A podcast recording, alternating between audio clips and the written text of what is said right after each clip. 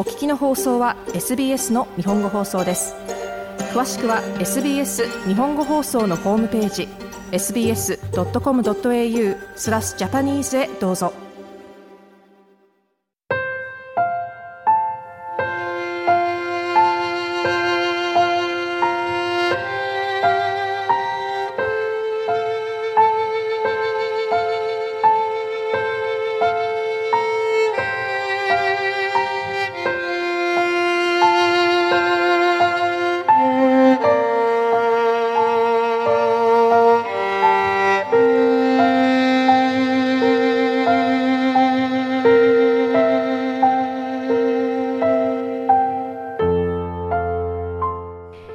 様こんばんは。お元気でお過ごしでしょうか？ビーバーオペラの時間がやってまいりました。プレゼンターの大竹彩子です。前回の放送では王道オペラアリアということで、ベッリーニ作曲の格調高く優美なアリア、清らかな女神よを伝説のプリマドンナマリア・カラスの歌声でお聴きいただきました。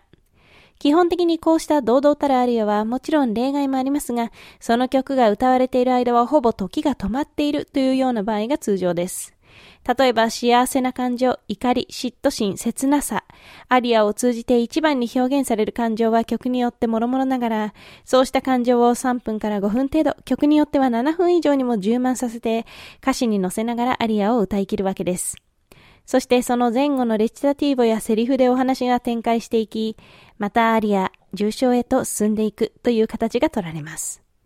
一方で時代やオペラの種類にももちろんよりますが、動き、ここではお話が展開していくという意味での動きですね。動きに満ち溢れた曲というのももちろんあり、特に重症ではそういったものも珍しくありません。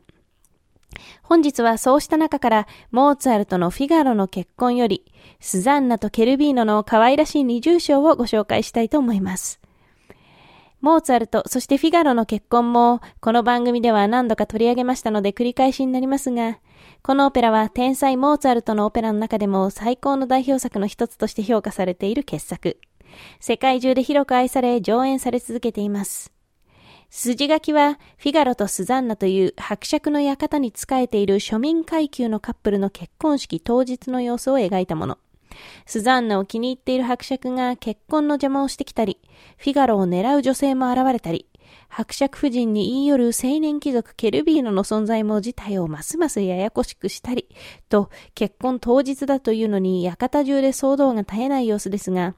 夫の心が離れていることを嘆く伯爵夫人は、結婚を邪魔されたくないスザンナやフィガロと手を組み、彼を懲らしめることに。最終的には伯爵は観念して夫人に謝罪。若い主役カップルも晴れて結婚となり、全員でのハッピーエンドが待っています。本日お聴きいただくのは、全4幕中第2幕で歌われるスザンナとケルビーノの二重唱、早く開けてよ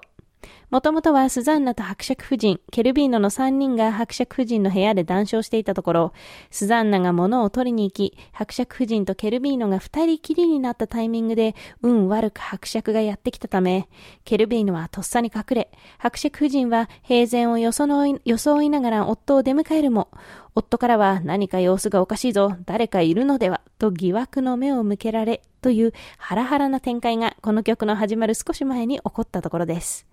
部屋の中の鍵がかかった化粧室を怪しいと踏んだ伯爵は、その扉を開ける道具を手に入れるため、伯爵夫人を連れて一度退場、念入りに部屋自体の鍵も閉めていきます。二人の口論の途中でこっそり部屋に戻ってきて盗み聞きをし、状況を理解していたスザンナは、二人が出て行ったタイミングで化粧室の中のケルビーノを大急ぎで救出。そこで、早く開けてよ、この扉を。私、スザンナよ。出てきて、早く逃げなきゃ。と二重章が始まります。ただし、部屋全体の鍵をかけられてしまった上に、ケルビーノは誰にも見られずにこの部屋から去らなくてはなりません。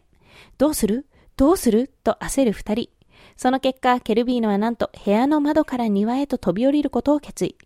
そんなら危ないわよ。やめて、やめて、と止めるスザンナですが、伯爵に見つかるよりはまし、とケルビーノは勇気を振り絞って飛び降ります。そしてスザンナはというと、曲が終わると、ケルビーノの元いた場所に今度は自分が隠れ、準備完了。と、この一連の大慌ての二人の様子を描いたのが、このとっても短く、しかし非常に愛らしい二重章。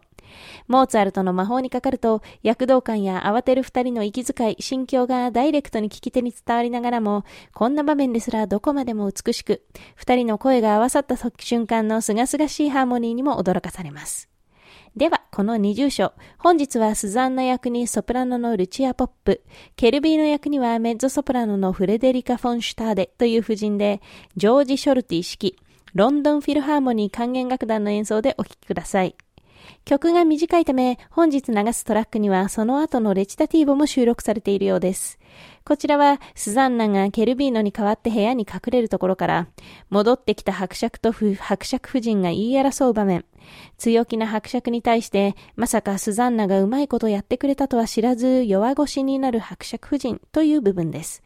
このあたりは歌というよりは音程のついたセリフの応酬ですが、テンポの良いやりとり、そして通奏低音と呼ばれています、セリフのベースや愛の手として奏でられる鍵盤楽器が自由自在に情景を描き、雰囲気を盛り立てる様子もぜひお楽しみください。では、また次回のビーバーオペラでお会いいたしましょう。どうぞお元気でお過ごしください。SBS 日本語放送の Facebook ページで会話に加わってください。「l i」「いいね」を押してご意見ご感想をお寄せください